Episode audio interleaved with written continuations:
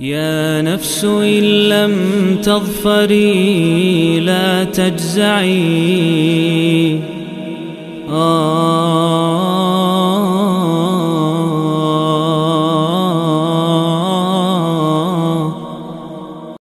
Bismillah, Alhamdulillah, wassalatu wassalamu ala rasulillahi amma ba'd Masih bersama serial 114 hari menjelang bulan Ramadan Dan kali ini kita di surat ke-32 surat As-Sajdah Surat yang merupakan surat Makkiyah Turun setelah surat Al-Mu'minun Dan turun sebelum surat At-Tur Surat yang terdiri dari 30 ayat ini Disebut dengan nama As-Sajdah Karena di ayat ke-15 ada ayat sajadah Memang betul bahwa ayat sajadah ada di surat-surat lain ya. Total ayat sajadah maksimal ya. Memang ada beda pendapat di antara para ulama. Uh, maksimal 15 ayat. Maksimal 15. Menurut madhab Syafi'i 14 ayat. Satu ayat lagi bukan ayat sajadah tilawah tapi ayat sajadah syukur. Ayat sajadah yang 15 surat tersebut tersebar di 14 surat ada satu surat mengandung dua ayat sajadah yaitu surat Al-Hajj. Sudah dibahas dahulu.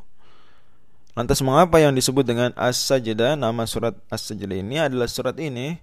Wallahu a'lam bishawab, hanya saja barangkali ada tiga jawaban untuk menjelaskan hal tersebut. Yang pertama adalah karena dari semua surat yang mengandung ayat sajadah, mereka semua punya keunikan lain. Ingat, penamaan surat itu di antara faktor yang paling sering diperhatikan adalah kekhasannya. Ya. Di mana surat-surat lain punya kekhasan yang lebih khas daripada sajadahnya.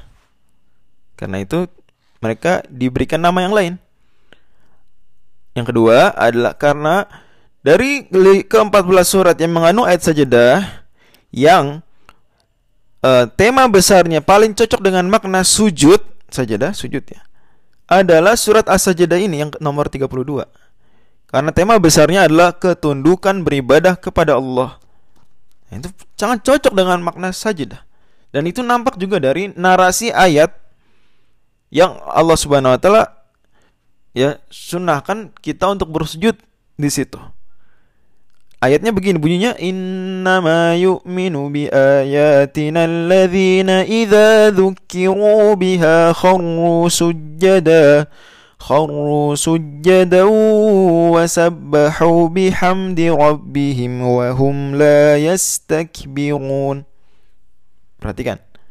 Artinya sungguhnya hanyalah Orang-orang yang beriman kepada ayat-ayat kami adalah mereka yang jika diingatkan dengan ayat-ayat kami tersebut, mereka tersungkur bersujud seraya mereka mensucikan Allah, memuji Allah, dan mereka tidak menyombongkan diri.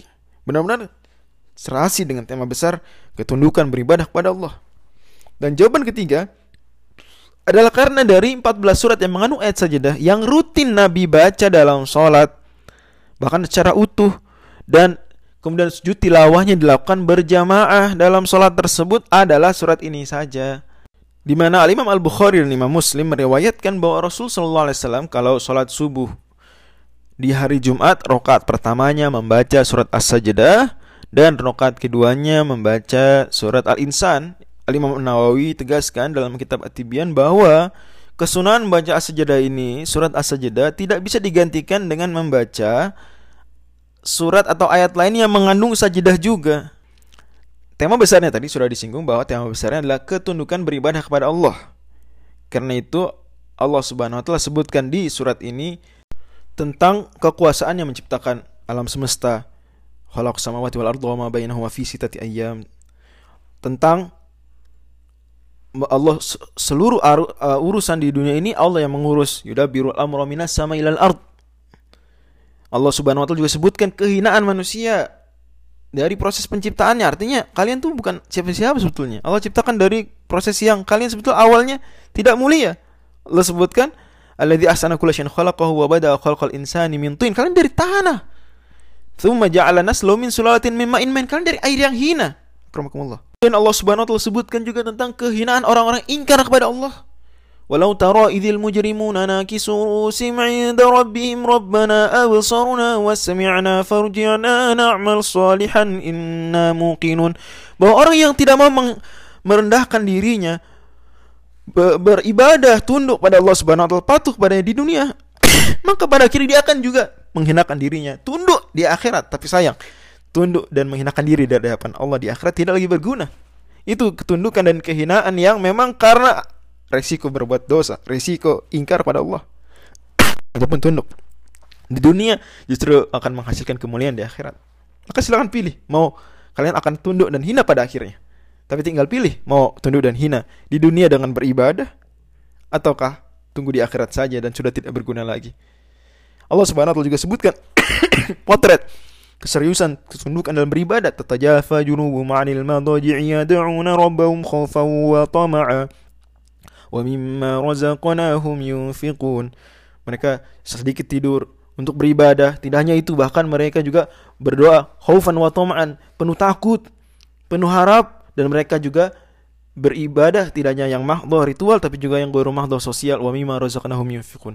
Allah juga sebutkan di surat ini tentang Nabi Muhammad SAW bertemu dengan Nabi Musa AS saat Mi'raj. Fala takum fi miryatin min. Dan apa yang diperintahkan Allah saat Mi'raj di antaranya paling besar adalah salat ibadah yang sangat nampak ketundukan kita kepada Allah.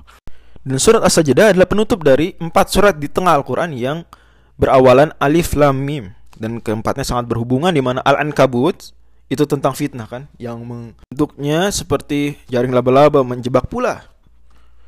Kemudian surah Ar-Rum tentang Romawi di mana itu memang kita semua tahu hari ini dan sejak dulu banyak fitnah-fitnah besar itu terkait dengan peradaban Romawi.